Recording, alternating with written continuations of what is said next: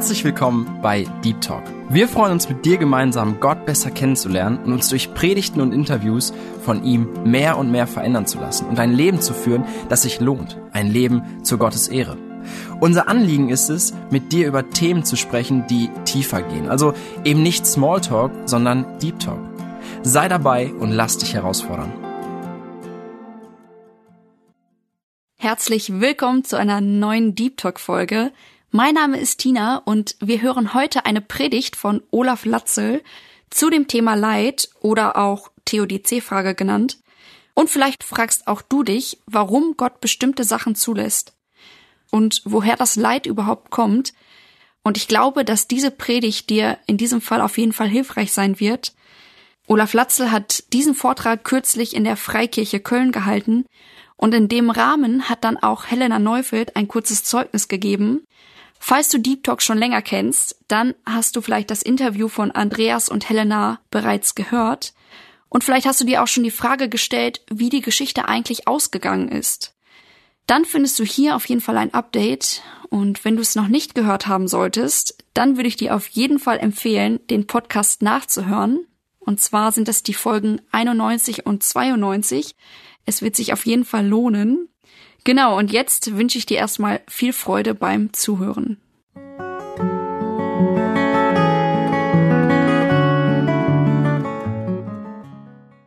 Mein Name ist Helena Neufeld. Ich bin 42 Jahre alt, Mutter von fünf Kindern und seit acht Monaten bin ich verwitwet und möchte euch heute einmal kurz die Geschichte dazu erzählen und wie Gott sich als treu in unserem Leben erwiesen hat. Vor vier Jahren bekam mein Mann aus dem Nichts eine Krebsdiagnose.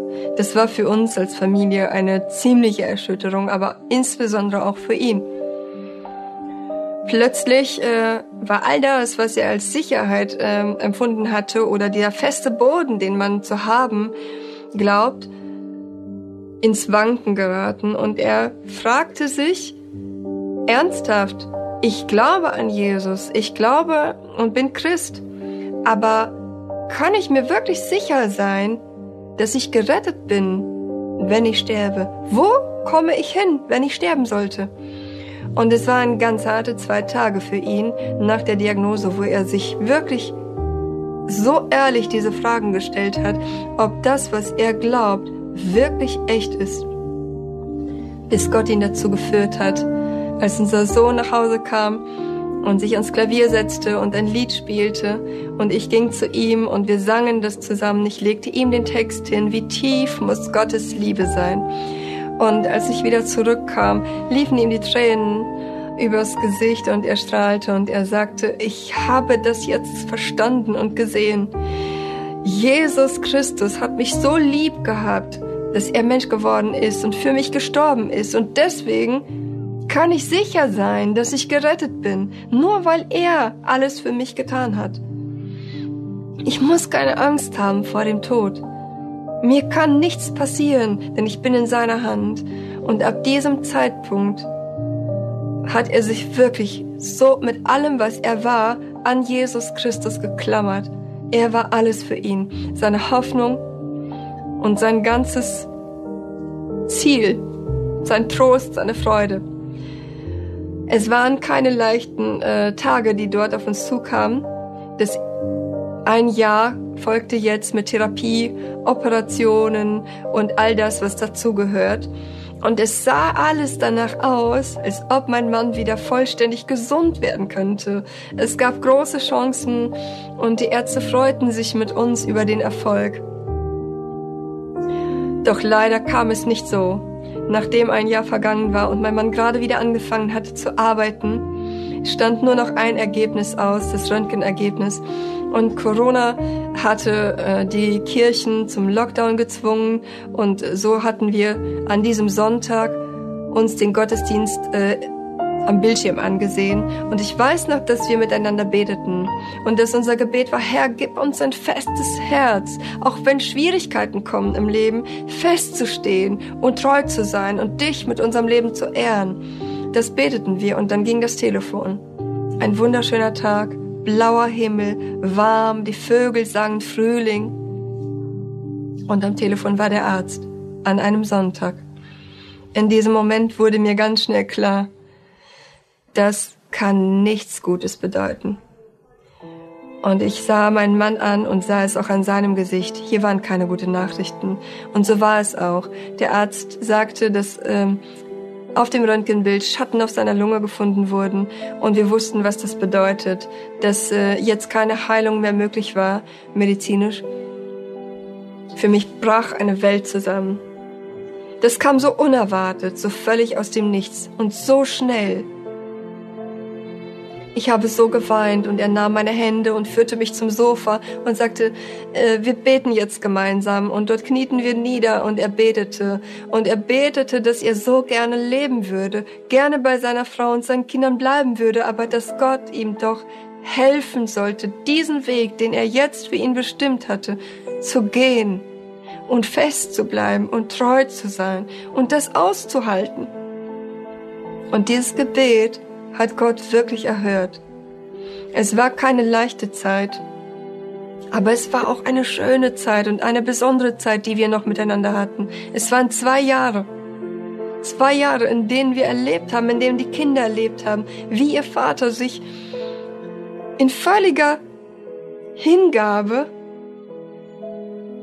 ja, wie er in völliger Hingabe an Gott gelebt hat, auch an den Tagen, die schwer waren. Ja, wir haben gesehen, wie sein Körper litt, wie er immer mehr abbaute und doch dieses schlichte und einfache Vertrauen in seinen Herrn zu haben, das hat uns tief bewegt und hat Spuren hinterlassen. Auch wenn er mal nach Hause kam, das Taxi brachte ihn von der Chemo. Sein Gesicht war gezeichnet, er konnte kaum gerade gehen. Und er kam und er hatte eine solche Freude im Gesicht. Und ich nahm ihn in Empfang und ich dachte, wieso freut er sich so? Und er erzählte, Schatz, ich durfte im Taxi äh, von Jesus erzählen. Ich habe dem Taxifahrer erzählt, dass er sich nicht Sorgen machen muss um mich, dass ich weiß, wohin ich gehe, dass ich weiß, dass ich in den Himmel komme und dass auch er diese Hoffnung haben kann. Und das hat ihn so froh gemacht, dass er Gott bezeugen konnte, das Evangelium weitersagen konnte. Und das fand ich so erstaunlich. Das war für mich sehr bewegend zu sehen. Am 22. Juli vergangenes Jahr hat Jesus ihn nach Hause gerufen. Und auch dieser Moment war ein Moment, der sehr schwer für uns war, aber der doch Dankbarkeit in uns ausgelöst hat. Und wir konnten Gott danken. Wir gingen, meine drei älteren Kinder und ich, aus dem Krankenhaus raus. Es war Nacht. Die Sterne waren am Himmel. Und wir hoben unsere Augen empor und wir sagten, jetzt in diesem Moment er hat hier die Augen geschlossen, aber er hat sie geöffnet in jener Welt. Und er lebt, er ist bei Jesus. Und dort empfängt man ihn voller Freude. Man hat ihn erwartet. Und das hat uns so bewegt, dass er jetzt sieht, was er geglaubt hat. Das gibt uns auch jetzt in dieser Zeit, wo wir unseren Weg weitergehen müssen und unser Weg immer noch nicht sehr einfach ist, denn wir vermissen ihn sehr stark, aber das gibt uns immer wieder neu Trost, dass wir wissen, wo mein lieber Mann und der Vater unserer gemeinsamen Kinder, wo er jetzt ist und dass es ihm gut geht. Das verändert einfach alles. Jesus sagt, er ist das Leben.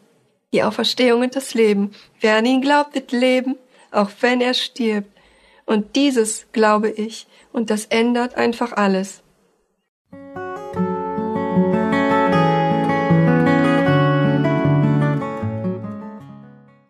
Gnade sei mit euch und Friede von dem, der da war und der da ist und der da sein wird in aller Ewigkeit, unser Herr und Heiland, Jesus Christus. Amen. Heute lautet die Frage, warum gibt es Leid in meinem Leben? Und dazu werde ich gleich einiges sagen. Bevor ich das aber mache, möchte ich diesen Abend unter ein Bibelwort stellen. Bibelwort, das mir persönlich sehr viel bedeutet. Das ist mein Tauspruch, ist mein Trauspruch, aber es ist auch das Wort, was ich immer wieder Menschen zuspreche, gerade wenn sie in Leitsituationen sind. Und ich werde das vorwegstellen, dieses Wort. Ich werde es jetzt nicht explizit auslegen, aber ich werde in der Predigt immer wieder darauf zurückkommen. Dieses Wort steht im Psalm 37, Vers 5. Da heißt es, Befiehl dem Herrn deine Wege und hoffe auf ihn, er wird es wohl machen. Befiehl dem Herrn deine Wege und hoffe auf ihn. Er wird es wohl machen.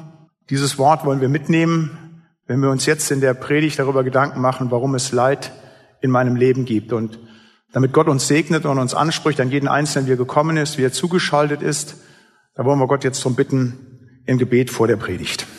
Lieber himmlischer Vater in Jesus Christus, du Heiliger Geist, du siehst uns, wie wir zusammengekommen sind, hier in Köln, an den anderen Orten, aber auch jetzt vor den Geräten. Und wir wollen uns mit dieser Frage beschäftigen, warum es denn Leid in unserem Leben gibt. Wir wollen dich bitten, Herr, dass du uns das neu oder abermals erklärst und erläuterst durch dein heiliges und lebendiges Wort. Und dass wir deine Antworten verstehen für unser Leben, für unsere Nachfolge und auch für unsere Leidenserfahrung, in denen wir drin sind oder in die wir vielleicht hinein müssen. Dazu brauchen wir deine Hilfe, deinen Segen. Und darum wollen wir dich jetzt bitten für diese Predigt. Segne du durch deinen Heiligen Geist das Reden und das Hören deines heiligen und lebendigen Wortes an uns allen. Amen. Warum gibt es Leid in meinem Leben? Warum gibt es Leid in dieser Welt? Das ist eine Frage, die begegnet einem immer wieder. Also als gestandener Christ, wenn man im Hauskreis ist, das empfehle ich jedem Christen, dass er einen Hauskreis hat, sich mit anderen Brüdern und Schwestern austauscht, egal worüber man spricht, ob nun über Jesaja oder über Offenbarung, so alle drei, vier Abende im Hauskreis kommt diese Frage meistens auf. Das ist zumindest meine Erfahrung in den Hauskreisen halt kommt immer wieder diese Frage, dass gesprochen wird, warum, warum denn das Leid? Warum damals? Warum heute? Warum bei dem Bruder, die Schwester, die da in der Gemeinde sind? Warum gibt es Leid? Frage, die die Gemeinde Jesu beschäftigt. Aber nicht nur in der Gemeinde, auch wenn so ein Christ missionarisch aktiv ist und versucht, am Arbeitsplatz, in der Schule, an der Uni zu missionieren, als wiedergeborener Mensch zu nicht wiedergeborenen zu sprechen, da kann man von ausgehen, wenn man da ins Gespräch kommt, da braucht es nicht lange, da sagen die nicht Wiedergeborenen, weil sie keine Antworten mehr auf das haben, was man einem erzählt, ja, aber wie ist das denn mit dem Leid?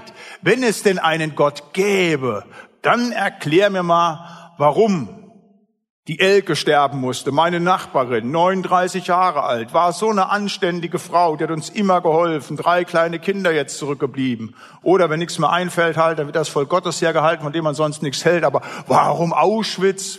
Wie konnte Gott das zulassen? Aber nicht nur in der Gemeinde, nicht nur bei der Mission taucht das auf.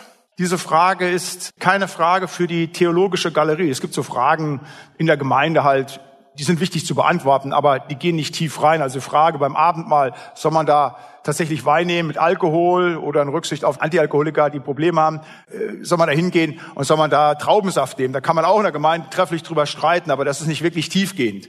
Man kann sich auch darüber streiten, wie man so einen Kirchraum, so einen Gemeinderaum gestaltet. Also da haben sich auch schon Gemeinden drüber zerlegt, aber das ist nicht wirklich wichtig. Aber die Frage nach dem Leid, die ist wirklich wichtig und eben nicht nur für den Hauskreis, nicht nur für meine Mission, sondern dann, wenn ich selber drin stehe.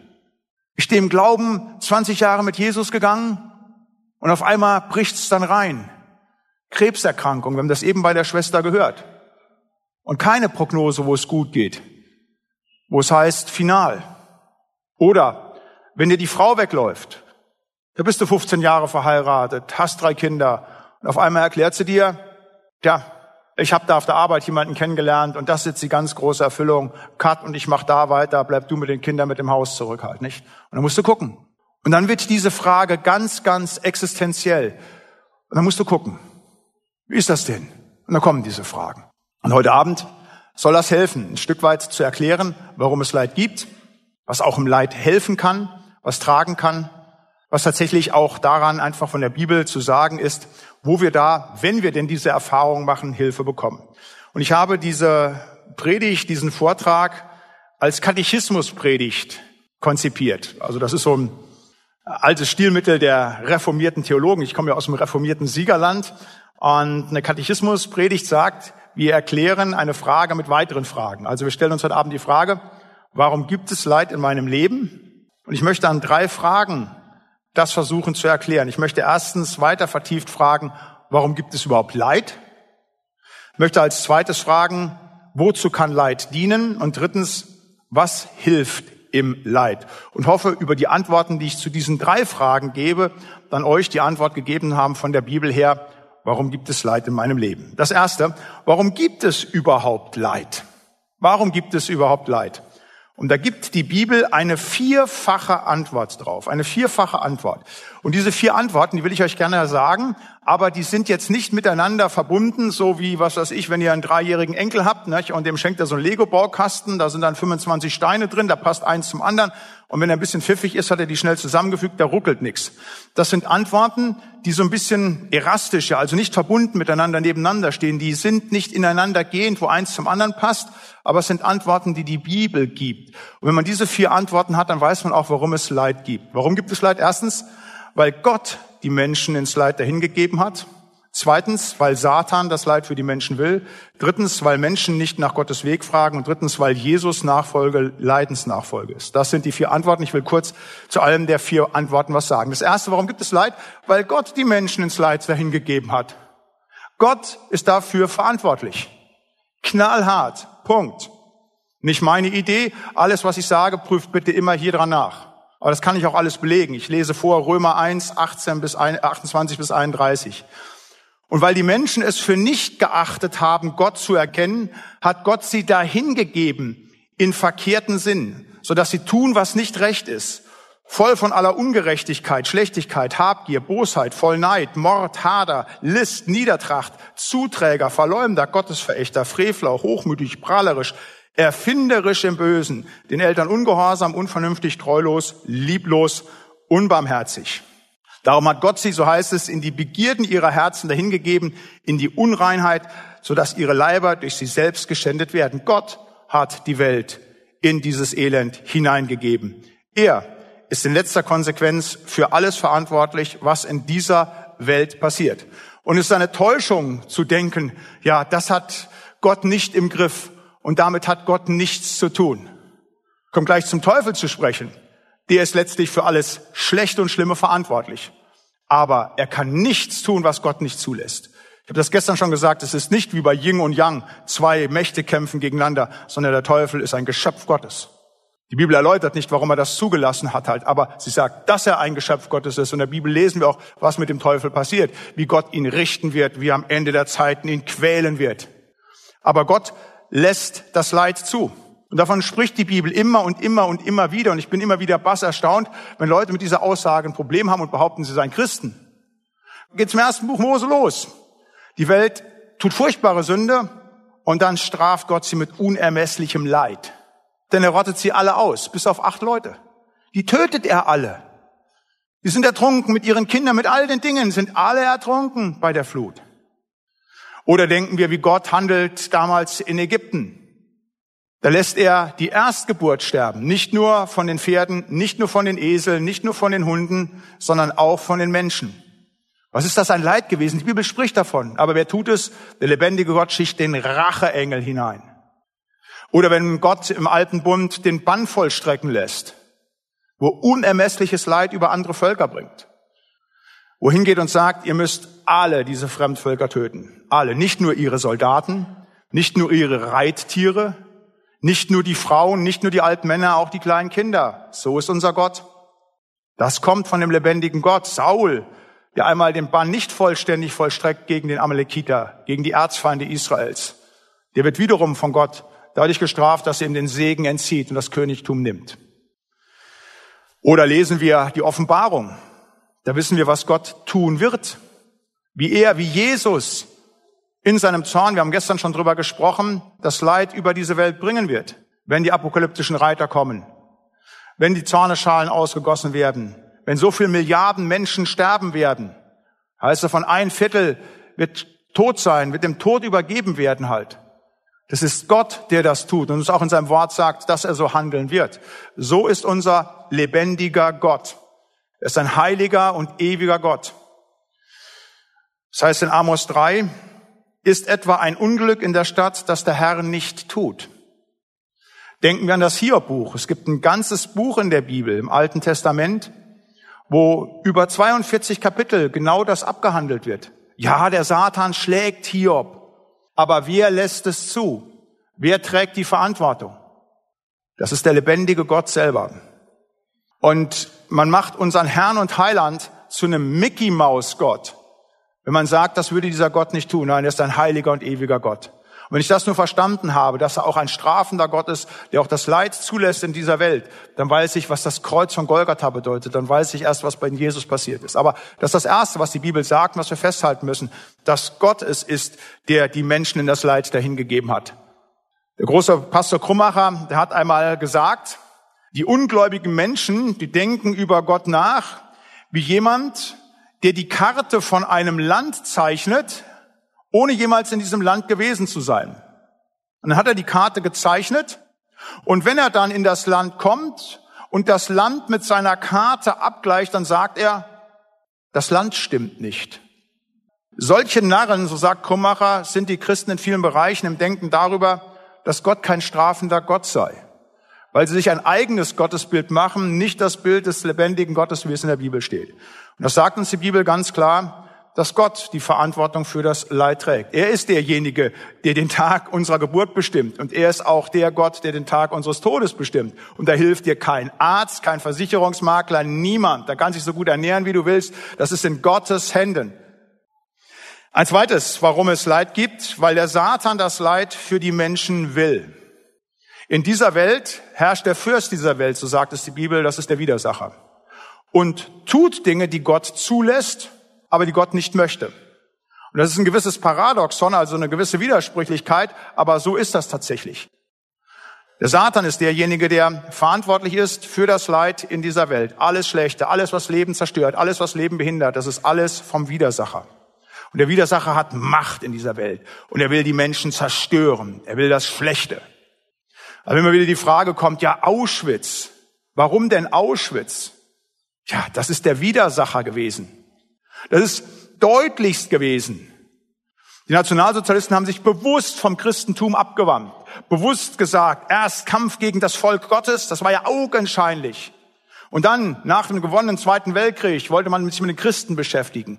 Kampf gegen das Volk Gottes. Und die Elite, die Elite der damaligen nationalsozialistischen Ideologie, das waren die SS-Leute, die trugen das Zeichen des Todes auf ihren Mützen. Die Totenköpfe. Da war es sichtbar für alle. Hitler hat in meinem Kampf in den 20er Jahren schon geschrieben, was ist das Ziel? Ausrottung des Weltjudentums. Und Antisemitismus ist immer vom Teufel. Wo immer das Volk Gottes, die Juden angegriffen werden oder im neuen Bund die Christen, wissen wir immer, dass es der Widersacher ist, der da ist. Das haben wir erlebt. Das ist der Widersacher, der Menschen furchtbar verführen kann. Mein Onkel ist bei der SS gewesen, mein Patenonkel.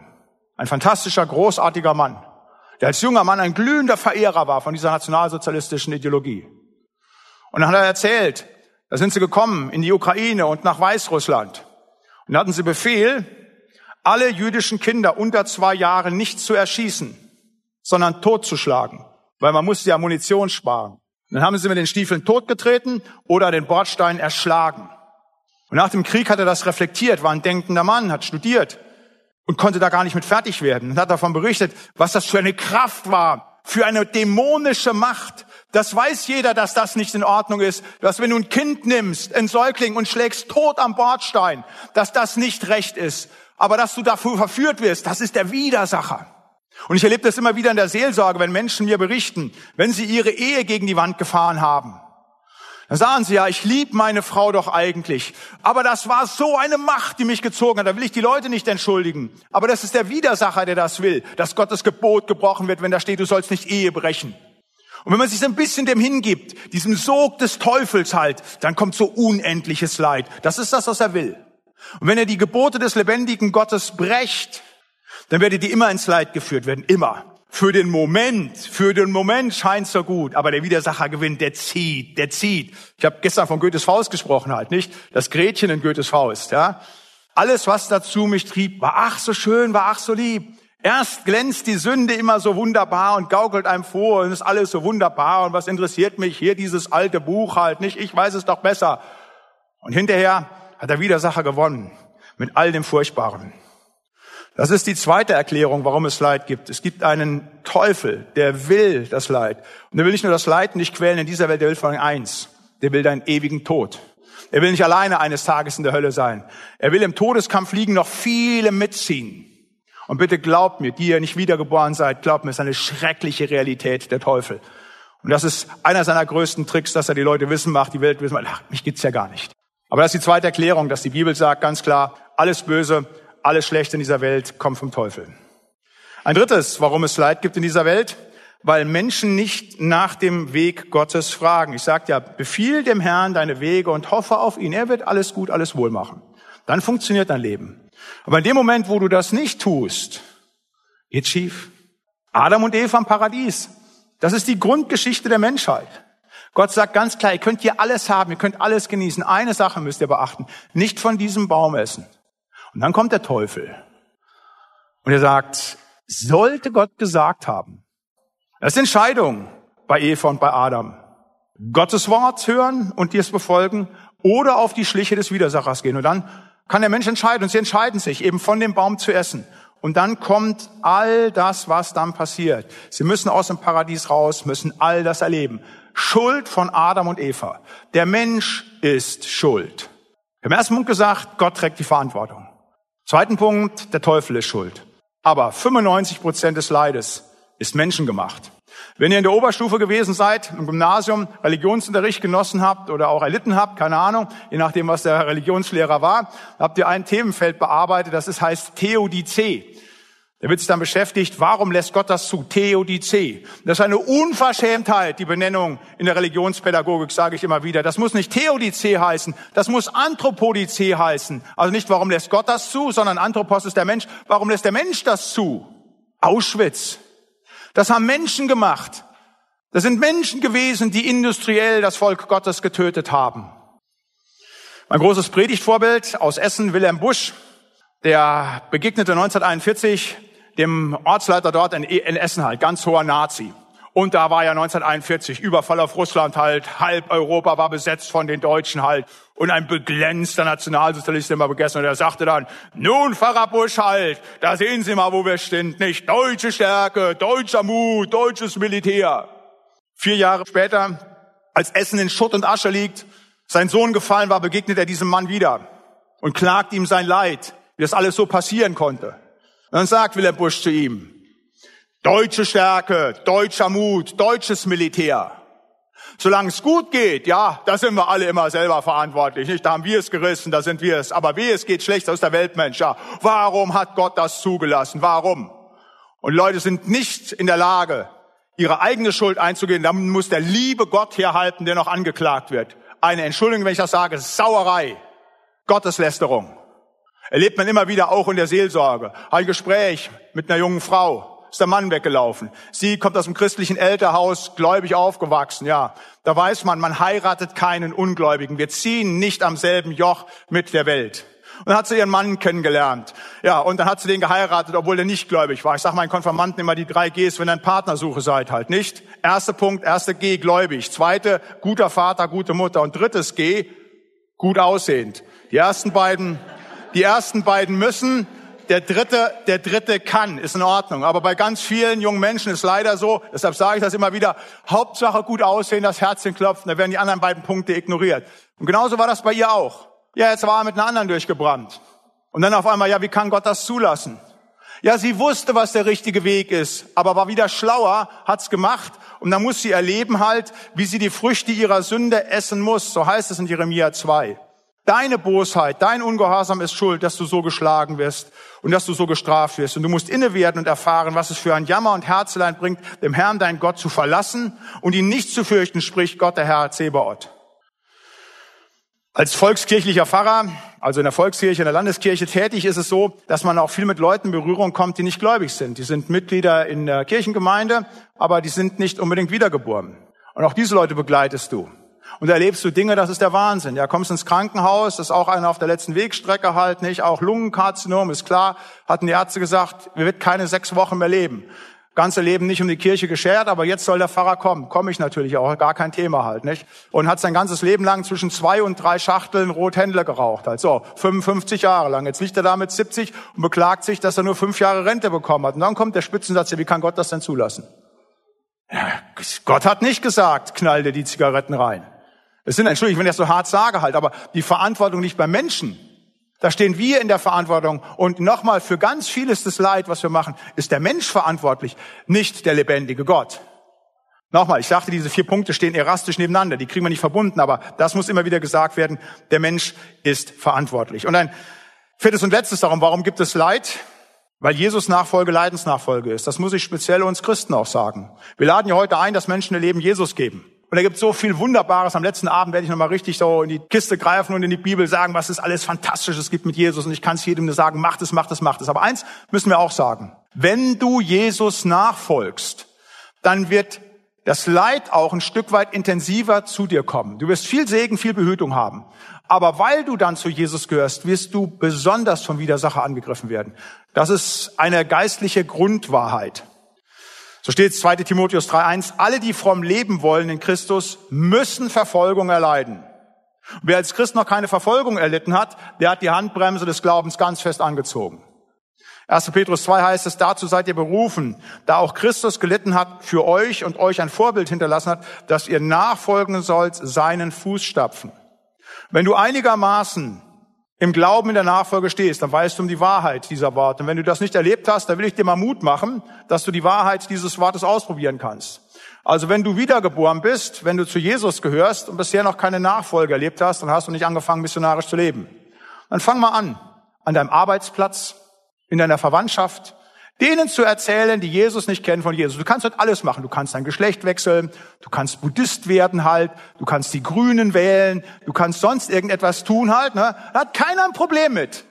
Aber wehe, du erzählst denen, ja, ich gehe jetzt mit Jesus. Und du brauchst auch Jesus. Für den ersten Moment lächeln die noch. Aber wenn du es dann ernst meinst, Leute einlädst und alles, dann wirst du auf einmal merken, wie die Dinge sich verändern.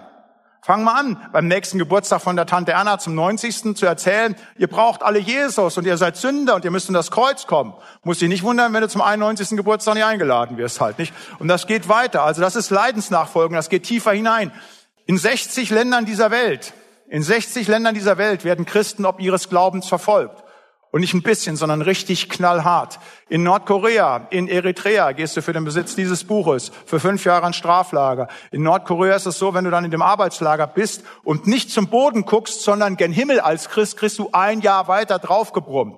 Und das sind keine Straflager und Gefängnisse, wie sie bei uns hier in Deutschland sind, solche Wohlfühlgeschichten halt, nicht so Sanatorien, sondern das ist das Brutalste, was man sich vorstellen kann. Warum? Weil sie zu Jesus Christus gehören. Leidensnachfolge ist Teil auch dessen, wenn man zu Christus gehört. Auch das ist eine Wahrheit, die wir sagen müssen. Das ist das erste, warum es Leid gibt. Das zweite, wozu kann Leid dienen? Jetzt kommen ebenfalls vier Antworten. Ich möchte euch sagen, diese Antworten, die stimmen alle, aber hier steht kann. Und ich möchte euch bitten, wenn jemand selber in einer Leitsituation ist, also erlebt das, was weiß ich, in zwei Wochen bei eurem Nachbar ist irgendwas, geht nicht hin zu dem und sagt, ja, das kann das und das und das bei dir sein, halt sagen. Das sind Richtigkeiten, die ich jetzt sage. Aber in der Seelsorge muss man ein Stück weit vorsichtig sein mit diesen Dingen. Das sind wahre dogmatische Aussagen der Bibel, die ich jetzt bringe.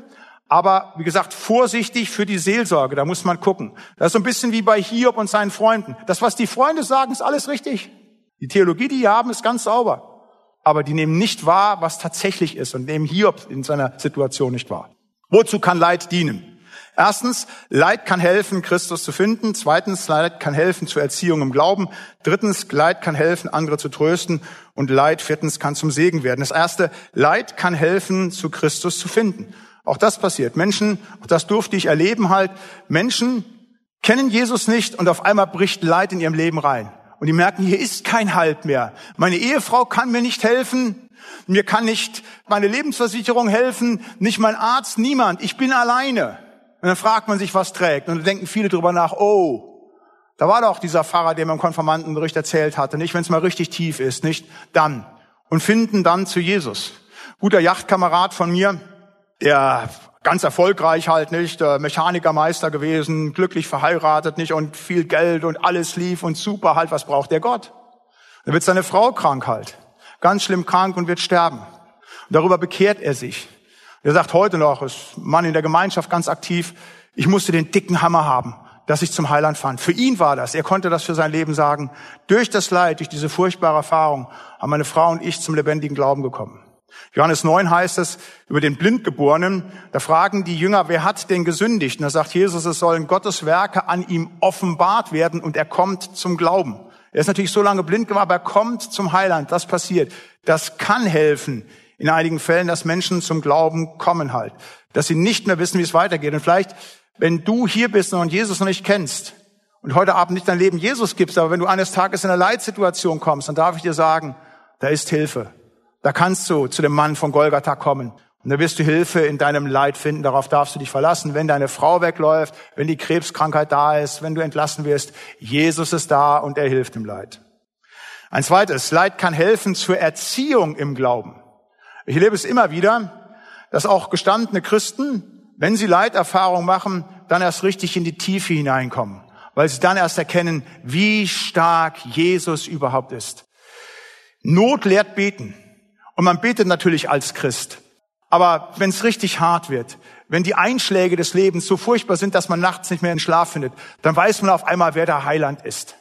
Und dann ist es nicht konzessiv, das denkt immer die Welt drauf. Also er glaubt ja, obwohl er so viel Leid hat. Nee, er glaubt, weil, das ist kausal. Wenn du dann erlebst, er ist da, niemand anderes trägt mich halt, nicht? Dann erzieht dich das im Glauben nochmal. Wenn du dann durch die Leitphase durchgekommen bist, das ist bei vielen Christen so, dann haben sie auf einmal die Maßstäbe versetzt und verrückt halt. Dann weißt du wirklich, worauf es ankommt. Nicht mehr hier hoch die Tassen mit den Freunden im Karneval oder sonst irgendetwas. Es gibt ganz was anderes halt, was wichtig ist. Jesus Christus. Er hilft. Und das kann zur Erziehung im Glauben dienen. Ein drittes, wozu Leid helfen kann, ist, andere zu trösten. Andere zu trösten. Die Leiterfahrung, die andere Menschen machen, die kann anderen wiederum helfen, andere zu trösten. Also Paul Gerhardt, der hat im 30-jährigen Krieg gelebt halt, der große Lieddichter. Und der hat Furchtbares durchgemacht. Also nicht nur den 30-jährigen Krieg mit dem Hunger, mit den marodierenden Banden halt. Seine Frau ist gestorben. Er blieb zurück mit vier kleinen Kindern halt. Von seinen vier Kindern sind auch drei gestorben. Der hat alle beerdigt, hat er Ärger gehabt. Mit dem Kurfürsten in Preußen halt, mit all den Schwierigkeiten, konnte seinen Job lange nicht aus. Dann kriegte er erst mit über 40 Jahren, kriegte der erst seine erste Fahrstelle. Aber in seinem Leid hat er immer wieder andere getröstet und hat er wunderbare Loblieder geschrieben. Eins der wunderbarsten und eins der bekanntesten deutschen Kirchenlieder, Befiehl du deine Wege. Das ist die Vertonung dieses Wortes, was ich vorweggestellt habe. Befiehl dem Herrn deine Wege und hoffe auf ihn, er wird es wohl machen. Hat er jeder Liedstrophe genau den Anfang, das Anfangswort gegeben halt und durchdekliniert. Und wenn du dieses Lied liest, das ist so ein Trost. Das ist eine Predigt über dieses Wort Psalm 37, Vers 5 und das tröstet bis zum heutigen Tag die Menschen, weil der aus dem Leid heraus andere getröstet hat. Das kann sein. Das kann sein, dass du eine Leiterfahrung machst du vielleicht nicht wolltest, aber die eines Tages nützlich wird, um andere zu trösten, die ebenfalls im Leid sind. Ich mache mal ein ganz praktisches Beispiel. Ich war junger Pfarrer hier im Siegerland, Gemeinde, und dann kriegte ich Nachricht, oh, die und die Schwester, schwere Krebserkrankung halt nicht. Beide Brüste müssen abgenommen werden halt. Da gehst du hin. Eine Frau mit Mitte 50 halt, du bist da Mitte 20, strotzend vor Kraft halt nicht, war da noch nicht so dick wie heute halt nicht. Und da stehst du da kerngesund. Und die Schwester, 30 Jahre älter, erzählt ihr Leid, könnte deine Mutter sein. Da stehst du dabei, ja, sagst dir natürlich ein paar Worte, aber du kannst es kaum irgendwie miterkennen, weil ich habe ja eine ganz andere Lebenssituation. Natürlich konnte ich mich in sie reinversetzen, so ein Stück weit intellektuell, aber ich bin nicht auf ihrer Ebene gewesen. Und da habe ich mal einen hellen Moment gehabt. Ich wusste von einer anderen Schwester bei uns in der Gemeinde, die genau das durch hatte, die all das hinter sich hatte. Und die habe ich dann angerufen und habe gesagt, Mensch, kannst du dich um sie kümmern? Das hat sie auch gemacht. Und eine wunderbare Zweierschaft gehabt. Da konnte die eine Schwester, die es hinter sich hatte, die andere Schwester trösten. Und wisst ihr, was das ganz Fantastische ist? Dass wir einen Tröster haben, der alles, der alles erlebt hat, so heißt es in Hebräer 2. Christus hat alles durchlitten, jedes Leid dieser Welt. Auf Golgatha musste er alles erleiden, was Menschen erleiden mussten und noch erleiden werden halt. Und weil er das alles erlebt hat, kann sein Leid helfen, uns zu trösten. Er ist der große Tröster halt. Das ist das Fantastische. Bodelschwingen der in Bielefeld die Bodelschwingsche Anstalten gegründet hat, ist auch so eine Sache. Der hat furchtbares Leid erfahren müssen. Innerhalb von zwei Wochen hat er seine vier Kinder verloren, musste die alle beerdigen, sind alle an Diphtherie gestorben. Müsst ihr euch vorstellen, vier Kinder sterben in zwei Wochen. Und er stand an einem Grab und da ist er nicht über Gottsatz verzweifelt, sondern da hat er eine Liebe für die Schwachen und für die Kranken bekommen. Dass er gesagt hat, von nun an gilt mein Leben nur noch nur noch den Schwachen, den Elenden ausgrenzen. Der ist aufgewachsen damals mit dem Kronprinzen. Der hatte Zugang zur ganz hohen Gesellschaft damals in Preußen. Aber dieses Leid seiner Kinder hat ihm den Blick geöffnet für die damals wirklich die Behinderten, die ja niemanden hatten. Und dann hat er die Bethelschen, die Bodelschwingschen Anstalten gegründet halt, nicht? Um Leuten zu helfen, die im Leid sind. Und dann hat Bodelschwing gesagt, nochmal, vier Kinder beerdigt. Immer wächst das Beste der Gemeinde Jesu aus dem Leiden heraus, sagt er über seine Situation. Nochmal, sagt sowas nicht zu jemandem, so nach dem Motto, der gerade sein Kind verloren hat und sagt, ja, das wird immer schon zum Besten der Gemeinde sein. Ihr versteht, was ich meine, deshalb habe ich das vorweggeschickt, weil ich sowas auch schon mitgerichtet habe. Aber wenn einer für sich selber das so annehmen kann, dann weiß man einfach, was es sei. Leid kann helfen, andere zu trösten. Und ein viertes und letztes, Leid kann zum Segen werden. Da gibt es so eine Grundlagengeschichte in der Bibel, die Geschichte vom Josef. Der muss furchtbares Leid erleben, Unrecht, ganz schlimm. Seine Brüder verkaufen ihn als Sklaven. Er muss als Sklave arbeiten, ist gegenüber seinem Herrn so loyal, als dessen Ehefrau ihn verführen will. Der macht nichts. Da wird er verraten, muss ins Gefängnis. Im Gefängnis hilft er den Leuten, die vergessen ihn. Nur ein Leid zum anderen. Aber durch die wunderbaren Führungen kommt er irgendwann zum Pharao, wird Vizekönig halt. Und dann kann er seinen Brüdern, die ihn verraten haben, helfen. Diese Geschichte zieht sich über 13 Kapitel zum Ende des ersten Buch Mose. Ganz lange Geschichte. Und am Ende dieser Geschichte, im letzten Kapitel 50 des, äh, der Genesis, da steht ein Satz drin. Da sagt nämlich Josef, Menschen gedachten es böse zu tun. Gott aber gedachte es zum Guten. Da ist Leid zum Segen geworden. Das Leid, was Josef tragen musste, wurde zum Segen für das Volk Israel. Auch dazu kann Leid werden. Und wir sind ja in der Passionszeit. Da werde ich nachher hinrufen zur ultimativen Stelle, wo jemand Leid erlebt hat, nämlich der Sohn Gottes. Und das ist für uns zum großen Segen geworden, zum absoluten Segen, weil er in den Tod gegangen ist, weil er für uns gelitten hat und gestorben hat, ist sein Leid für uns zur großen Herrlichkeit geworden. Und ein drittes, was hilft im Leid? Was hilft im Leid? Diese Frage als letztes. Auch dazu vier kurze Antworten. Erstens, das Trösten durch die Geschwister an Jesus. Zweitens, das Anbefehlen des Weges an Jesus. Drittens das Hoffen auf Jesus und viertens das Wissen um die Erlösung. Das erste, das Trösten durch die Geschwister in Jesus. Wir laden ja heute Abend auch ein, so wie an den ersten beiden Abend, auch heute Abend, auch den nächsten beiden Abend zu einem Leben mit Jesus. Und wir laden ein, begegnet diesem Gott und lebt mit ihm und ihr werdet ewiges Leben bekommen, werden wir gleich im letzten noch drüber sprechen halt. Aber wisst ihr, was ihr auch noch kriegt, wenn ihr Christen werdet? Ihr kommt in eine Gemeinde Jesu Christi rein. Und dann werdet ihr eins erleben. Das ist was anderes als im Kegelverein, was anderes als im Schützenverein, und auch im Fußballverein. Hier stehen Menschen zusammen, die gemeinsam leiden. Unser Grundprinzip steht in Galater 6.2. Einer trage des anderen Last, so werdet ihr das Gesetz Christi erfüllen. Und wenn du das erlebst in der Gemeinde Jesu, wow, das ist so stark, wenn du durch die Geschwister getröstet wirst. Ich stehe hier an der Stelle, wo ich massive Tröstung erfahren habe. Als mir richtig schlecht ging, ich von der Landeskirche des Dienstes enthoben war und ich wusste, wie es weitergeht, da hat mich der Heinrich angerufen. Da hat er gesagt, wie kann ich dir denn helfen? Warum musste der sich um mich kümmern? Aber der ist ein Bruder im Herrn.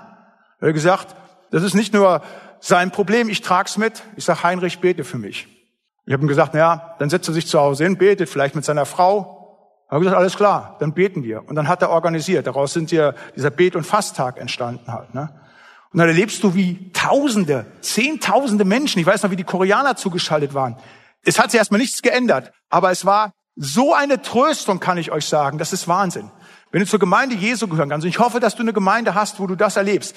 In der Gemeinde im Siegerland, wo ich gewesen bin, hatten wir auch so einen Fall, die Frau schwer krank, musste ins Krankenhaus, der Mann alleine mit drei kleinen Kindern.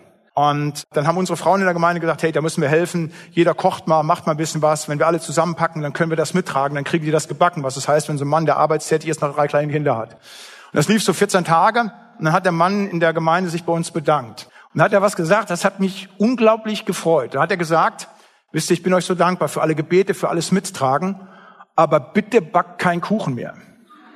Weil er kriegte jeden Tag einen Kuchen. Und dann hat er jeden Tag einen Kuchen, aber so viel konnten die gar nicht essen.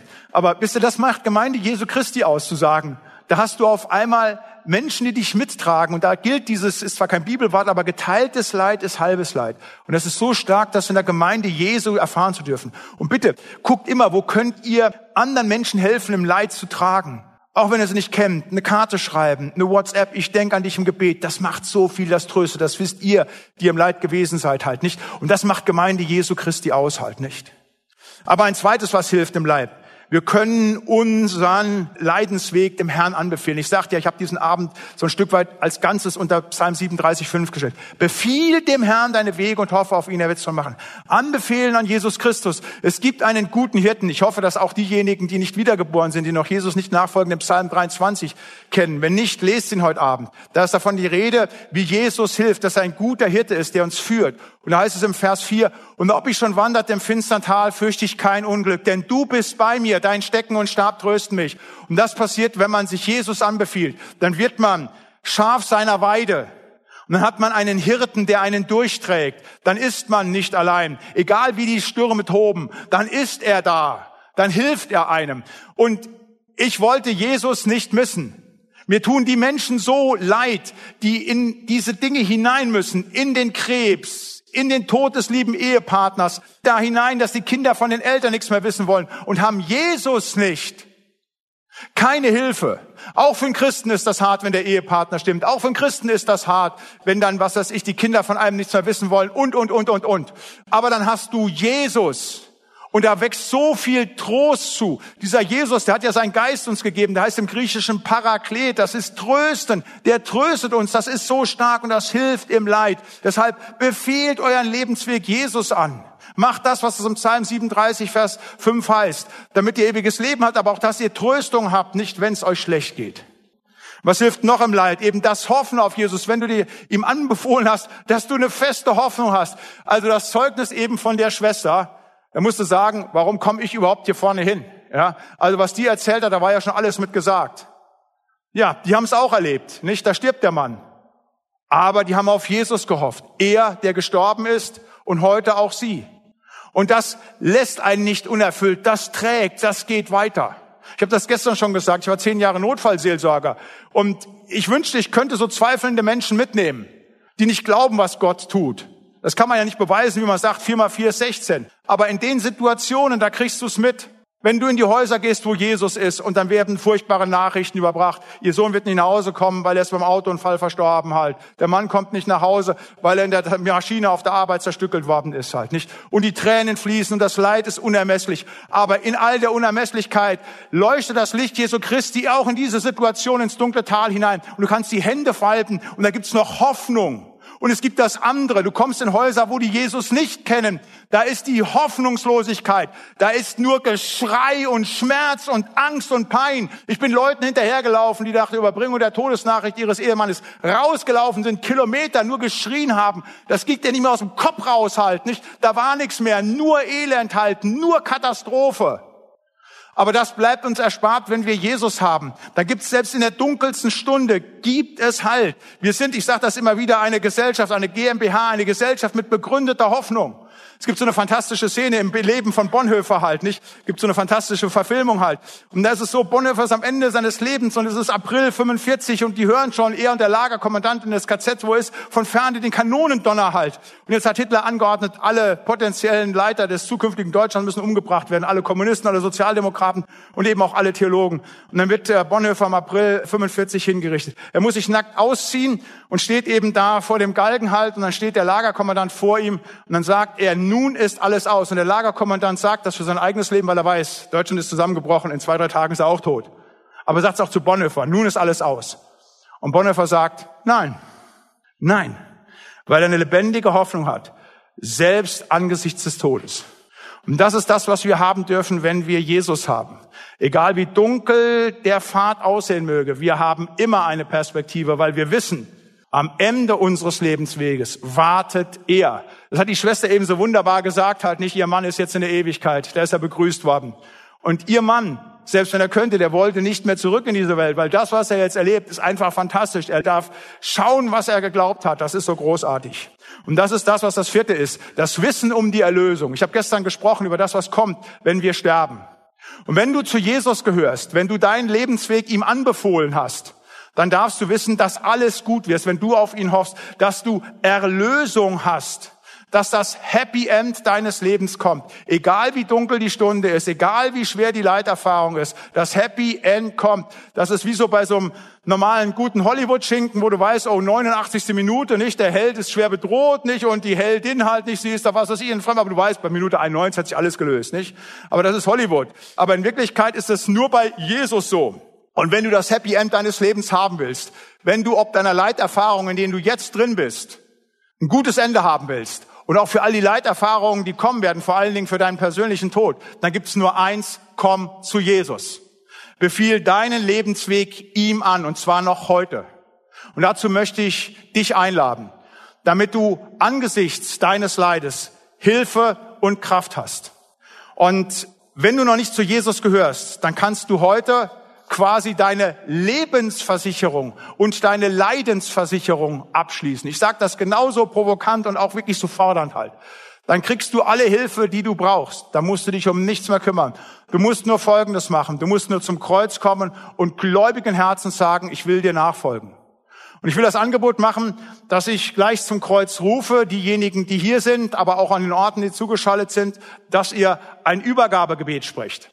Das muss man nicht in dieser Form tun, aber so in dieser Art muss man es sprechen, damit man klar macht, Jesus, jetzt will ich zu dir gehören.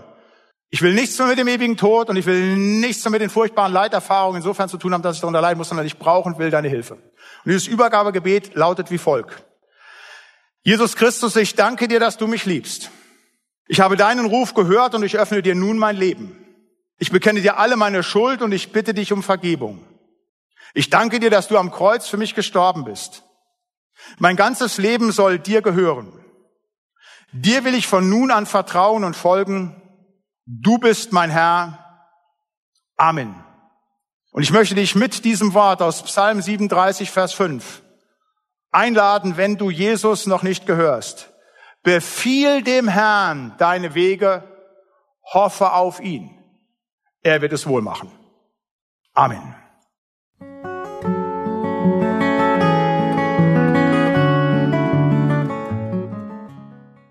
Soweit zu dem Thema, warum gibt es Leid in meinem Leben? Ich hoffe, dass du einen Gewinn aus dieser Sendung ziehen konntest. Und ich wünsche dir von ganzem Herzen, dass Leid in deinem Leben nicht dazu führt, dass du dich weiter von Gott entfernst, sondern dass du in seiner Nähe Zuflucht findest. In diesem Sinne, Gott anbefohlen, bis zum nächsten Mal.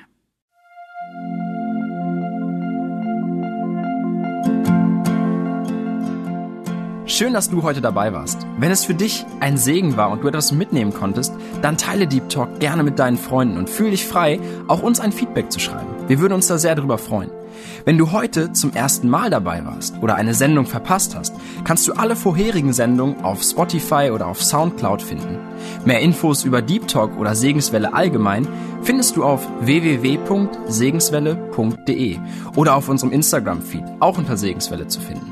Falls du Fragen und Anregungen, zum Beispiel Themenvorschläge hast, schreib uns gerne. Wir wünschen dir noch eine gesegnete Woche mit den Worten aus Kolosser 3, Vers 17. Und was immer ihr tut, in Wort oder Werk, das tut alles im Namen des Herrn Jesus und dankt Gott dem Vater durch ihn.